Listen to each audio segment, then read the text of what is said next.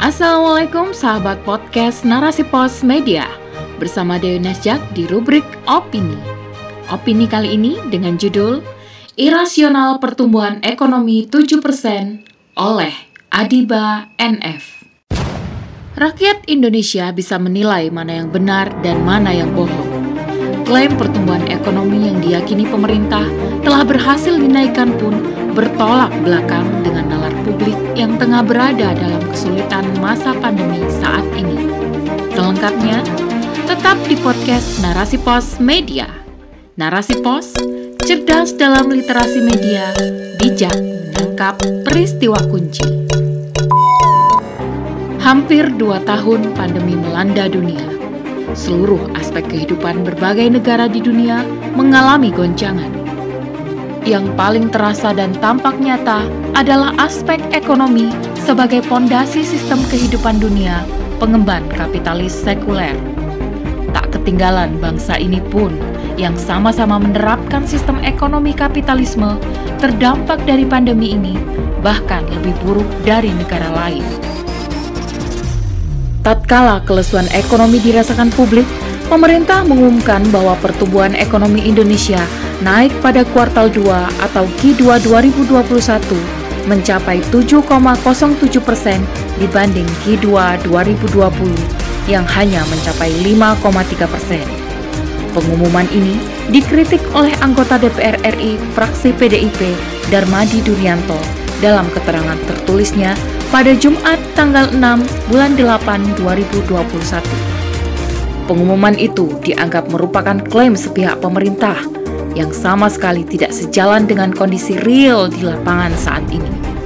Dan pastinya, publik pun akan bertanya-tanya karena kondisi real jauh dari apa yang diklaim pemerintah dalam hal ini tim ekonomi Jokowi.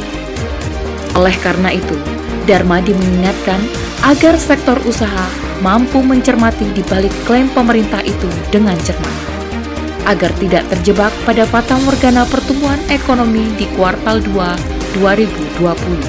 Selain itu, perusahaan harus berhati-hati menyusun bisnis plan. Jangan membuat para pelaku bisnis membuat asumsi yang ambisius terhadap pertumbuhan 7% tersebut.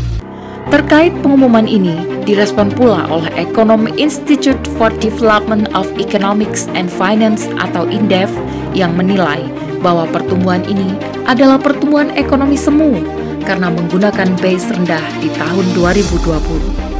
Seperti diketahui bahwa pemerintah di Q2 2020 melakukan PSBB, sementara di Q2 2021 ada pelonggaran PPKM dan dengan tegas mengatakan pertumbuhan ekonomi bangsa ini belum normal. Adapun tanggapan dari Wakil Ketua Himpunan Pengusaha Muda Indonesia atau HIPMI, Angga Wira, mengapresiasi langkah pemerintah yang telah mampu mendongkrak pertumbuhan ekonomi lebih dari 7 persen dan berharap pemerintah tidak mengabaikan kestabilan ekonomi yang sangat mengkhawatirkan dengan banyaknya utang pemerintah dan pengangguran. Mencermati klaim pemerintah, selain memunculkan tanda tanya bagi publik, juga diduga akan menambah ketidakpercayaan publik terhadap pemerintah. Klaim ini hanyalah merupakan kebohongan publik karena fakta yang diindra masyarakat justru menunjukkan semakin besarnya jumlah pengangguran, penurunan tingkat kesejahteraan, dan lain sebagainya. Sebab, pasca gelombang pandemi COVID-19, banyak sektor ekonomi yang terpukul. PHK massal pun terjadi dan tak dapat dielakkan terus terjadi hingga kini. Ditambah lagi, pemberlakuan PPKM darurat yang hanya berlaku untuk rakyat jelata menambah data pengangguran yang diklaim menurun hanyalah data semu, padahal sejatinya melonjak tinggi. Para pekerja banyak yang kehilangan pekerjaannya akibat kebijakan yang tidak berpihak pada pertumbuhan ekonomi masyarakat secara umum. Manipulasi data pun terjadi. Data hanyalah angka-angka yang sebenarnya masih banyak lagi yang tidak masuk dalam data sesungguhnya. Selain itu, Klaim pertumbuhan ekonomi 7% realitasnya masih negatif. Jumlah pengangguran semakin tinggi dan menjadi problem dalam sistem ekonomi kapitalisme yang diterapkan negeri ini. Sampai saat ini belum terselesaikan. Lebih jelasnya, klaim pertumbuhan ekonomi yang diyakini pemerintah telah berhasil dinaikkan pun bertolak belakang dengan nalar publik yang tengah berada dalam kesulitan masa pandemi saat ini. Meskipun didukung dengan data dan angka-angka yang dinilai akurat oleh pemerintah, tetap saja masyarakat tidak bisa dibohongi begitu saja, tersebab masyarakat mampu membandingkannya dengan situasi yang terjadi saat ini. Seharusnya pemerintah peka terhadap kondisi masyarakat. Penderitaan rakyat tak bisa dihitung dengan jari karena terlalu banyaknya kebijakan yang menyeretnya ke dalam kesulitan hidup. Terlebih masa pandemi yang tak kunjung usai, rakyat menjerit karena usahanya gulung tikar. Waktu mereka mengais rezeki pun dipersempit, sementara kebutuhan sehari-hari tak bisa dihentikan karena perlu pemenuhan. Demikianlah cermin dari karakter buruk sistem kapitalisme sekuler Klaim pertumbuhan ekonomi 7% hanyalah pembohongan publik semata. Kapitalisme gagal mewujudkan pertumbuhan ekonomi dan gagal menyediakan lapangan kerja yang luas bagi rakyat. Sebab negara memposisikan diri hanya sebagai regulator yang cukup memberikan stimulus-stimulus kepada para pekerja seperti program Kartu Prakerja. Namun, program ini juga gagal mengatasi pengangguran semua dana yang dianggarkan untuk program ini melayang sia-sia. Tak ayal lagi, tak sedikit rakyat semakin terseret pada jurang kemiskinan karena sulitnya mendapatkan pekerjaan.